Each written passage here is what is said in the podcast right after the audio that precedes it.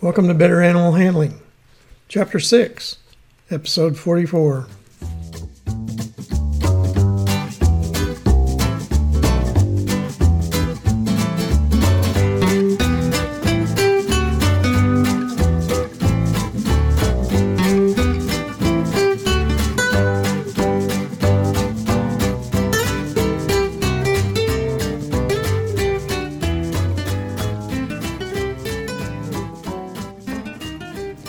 From the Center of Missouri, USA, I'm CB Chastain, your guide to better animal handling, and Abby, my cattle dog and super vigilant co host. Say hi, Abby. Our goal is to improve your knowledge of why domestic animals from Chihuahuas to Clydesdales act as they do and how to better handle them safely and humanely. Today's episode is on handling hedgehogs and rabbits. Our topics for this week are the natural behavior and proper handling of hedgehogs, rabbit behavior, and how to handle rabbits.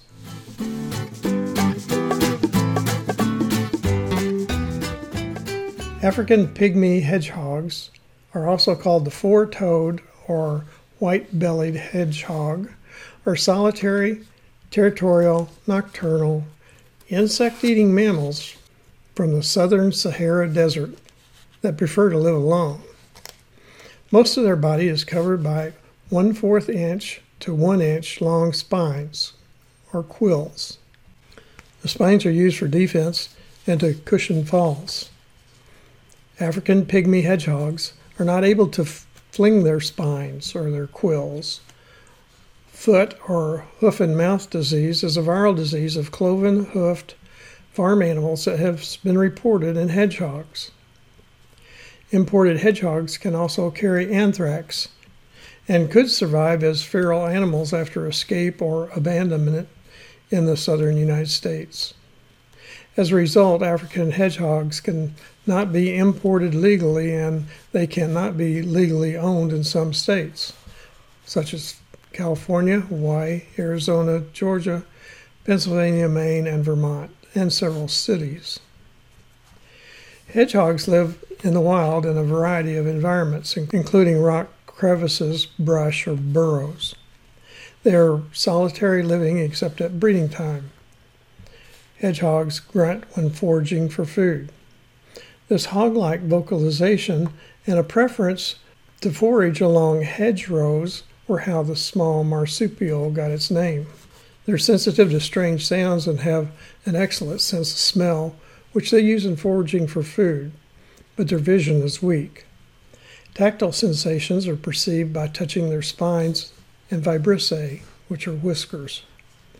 Typical vocalizations are grunting, clicking, snorting, and sniffing, but hissing will occur if it feels threatened. Screams occur if distressed. When feeling endangered, they will elevate their spines on their forehead and curl into a ball.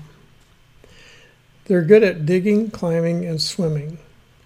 They're resistant to many venoms, including those of many snakes, bees, beetles, and spiders.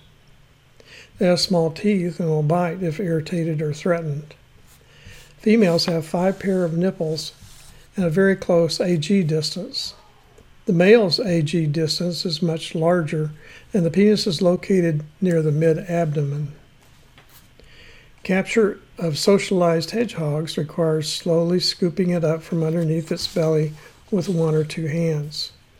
Their bellies are covered with soft fur, but their backs are covered by the short, prickly spines.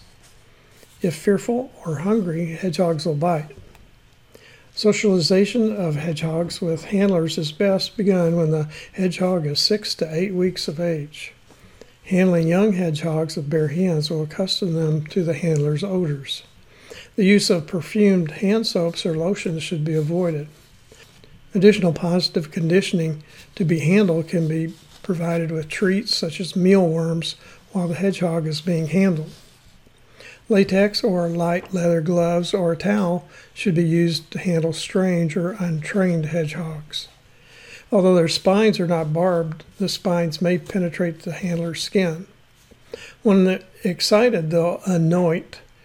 That means spreading a thick, frothy saliva on their spines, which can cause skin irritation in some handlers. Gentle handling is needed to prevent them from rolling into a defensive ball and making a hissing sound. Abby says I roll into a ball and make a hissing sound when I have to go to the dentist. Maybe so, but you're not as brave as Spartacus when you get your teeth cleaned either. Properly socialized hedgehogs can be held in cupped hands. Difficult hedgehogs can be scruffed by the skin between the ears. Alternately, a rear leg can be grasped. Attempts to forcefully uncurl a hedgehog that is rolled into a defensive ball should be avoided due to the risk of injury to the hedgehog.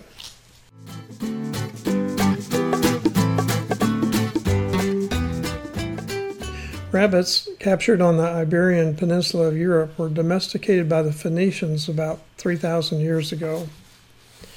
By 100 BC, Roman armies kept rabbits as a source of food. They introduced them to the British Isles and confined them in walled pens.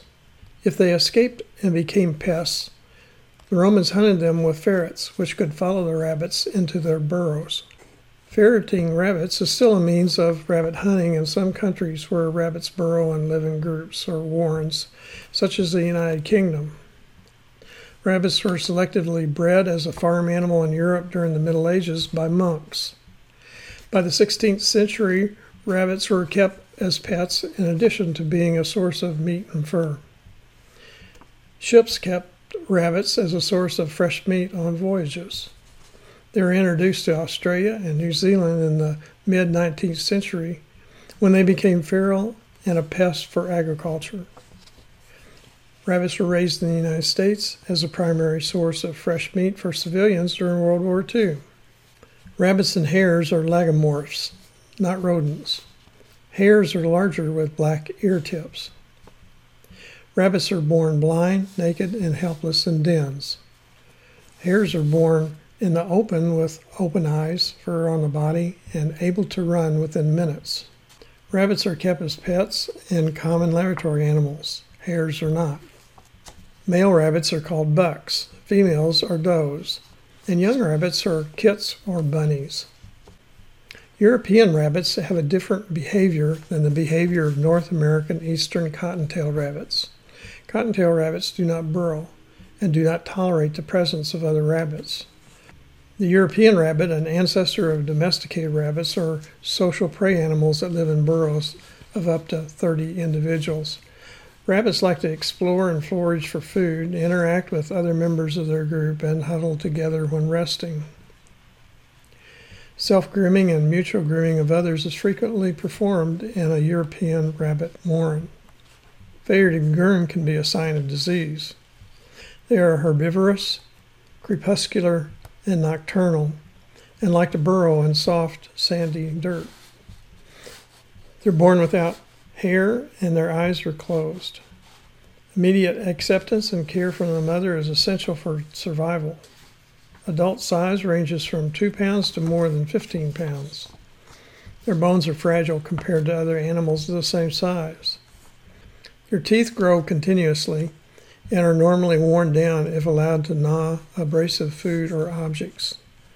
Rabbits are coprophagic and eat cecotropes directly from their anus about three to eight hours after eating. They may thump a rear foot if agitated and may spray urine. Rabbits are prey for many predators such as dogs, cats, ferrets, large birds, and snakes. Sexually mature rabbits are quite territorial. They assess and claim their territory and possessions by odor. They have glands on their chin and on their perineum, which they use to rub on possessions. Both males and females will seek their highest possible row in the dominance of others. Sexually intact male rabbits can be territorially aggressive and may vocalize, growl or grunt, charge, and claw with its front feet particularly if threatened by a child, small dog, or a cat. Females can be aggressive if their young are perceived to be in danger. Adulteration of the doe's pheromones on kits by handling kits without gloves can lead to the mother's rejection of her babies. Young rabbits should be separated by gender at three months of age to prevent early matings. In males, the testes are the most obvious gender determining structure. Males will need to be housed individually if not neutered.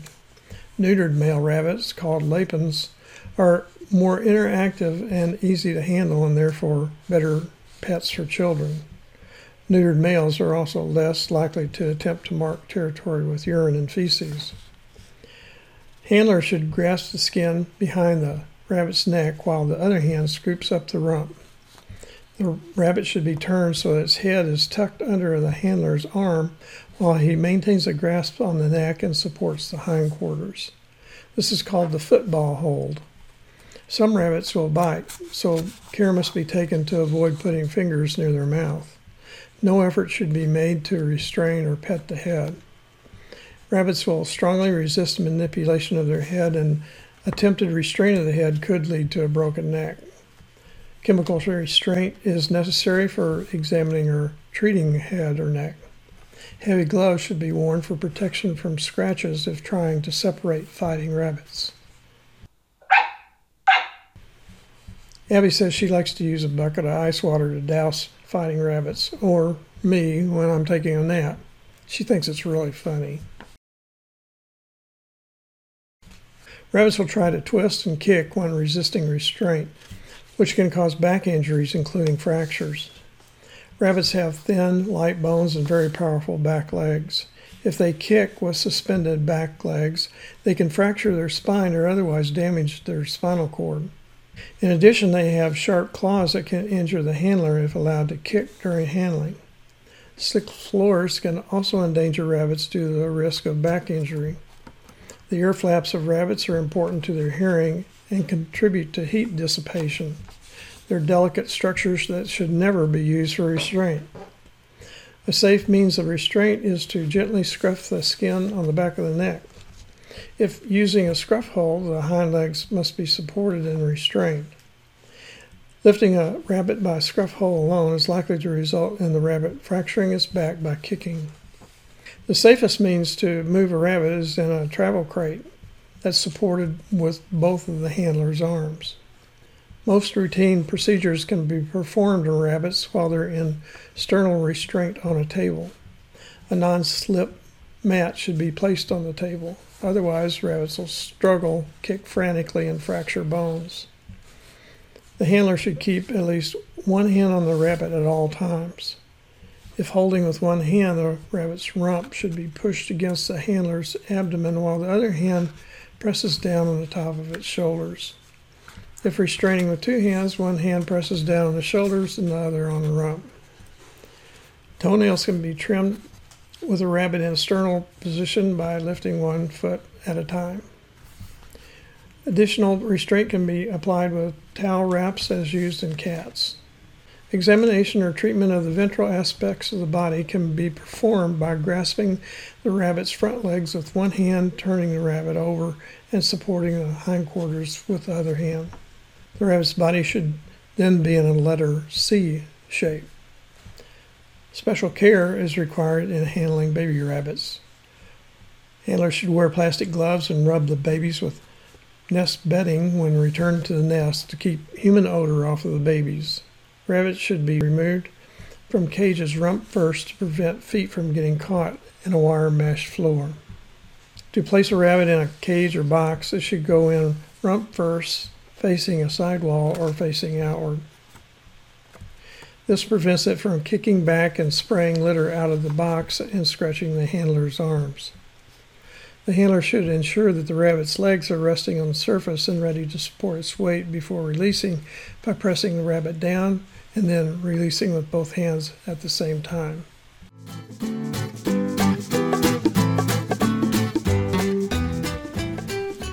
Now, let's recap the key points to remember from today's episode. Hedgehogs salivate on their spines or quills, which can cause skin irritation in some handlers' arms and hands. Rabbits should be placed into and taken out of cages and boxes rump first. Rabbits should never be restrained by their ears. Abby says it's time to wrap up this episode. More information on animal handling is available in my book, Animal Handling and Physical Restraint, published by CRC Press. It's also available on Amazon and from many other fine book supply sources.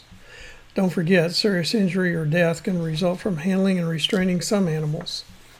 Safe and effective handling and restraint requires experience and continual practice. Acquisition of the needed skills should be under supervision of an experienced animal handler. Thanks for listening. Abby and I hope you'll come back next week when I'll talk about handling ferrets. Hey, Abby, how do you like handling ferrets?